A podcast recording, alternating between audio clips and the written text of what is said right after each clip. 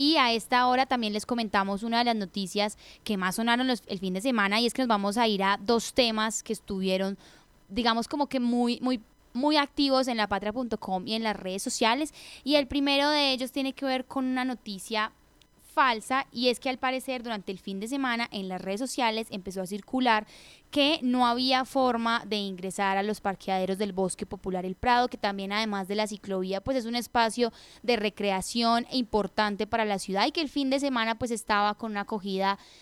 digamos que es sustancial allí en el espacio. En las redes sociales empezó a circular un mensaje diciendo que la nueva administración actual, que la alcaldía de Manizales a cargo de Jorge Eduardo Rojas, no iba a permitir más el parqueo de carros en el bosque popular, que había enfrentamiento, que hubo enfrentamientos incluso con la fuerza pública y que se estaban llevando a todos los vehículos. La Patria se encargó ayer mismo de verificar esta información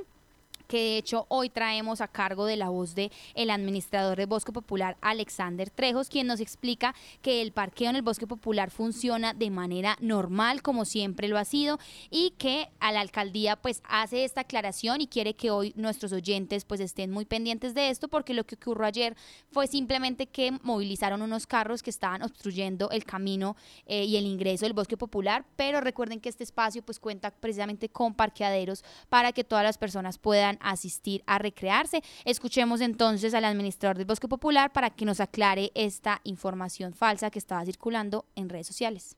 Información totalmente falsa. El día de hoy solo se han inmovilizado cuatro vehículos y esos cuatro vehículos se han inmovilizado en horas de la mañana precisamente porque quedó sobre la vía y estaba obstaculizando el paso de los otros vehículos. Tocó cerrar el parque para vehículos precisamente y teniendo parqueaderos, pero precisamente porque el personaje parqueó donde no debía parquear. Se le llevó el vehículo, llegó la Secretaría de Movilidad, se subió el vehículo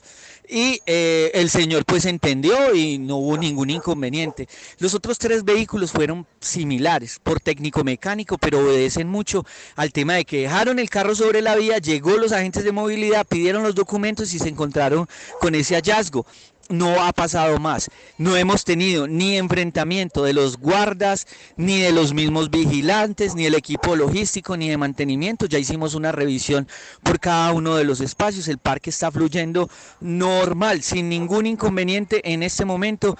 Eh, y desde hace rato nos están llegando informaciones que son totalmente falsas, ni el cierre del parqueadero para los vehículos, ni, o sea, no se ha tomado ninguna determinación, solo que el día de hoy sí estuvimos pues con el carrito que se nos quedó atravesado ahí en la vía, pero no ha pasado nada más. Y eso es muy normal, dígame, es de cada ocho días, eso pasa cada ocho días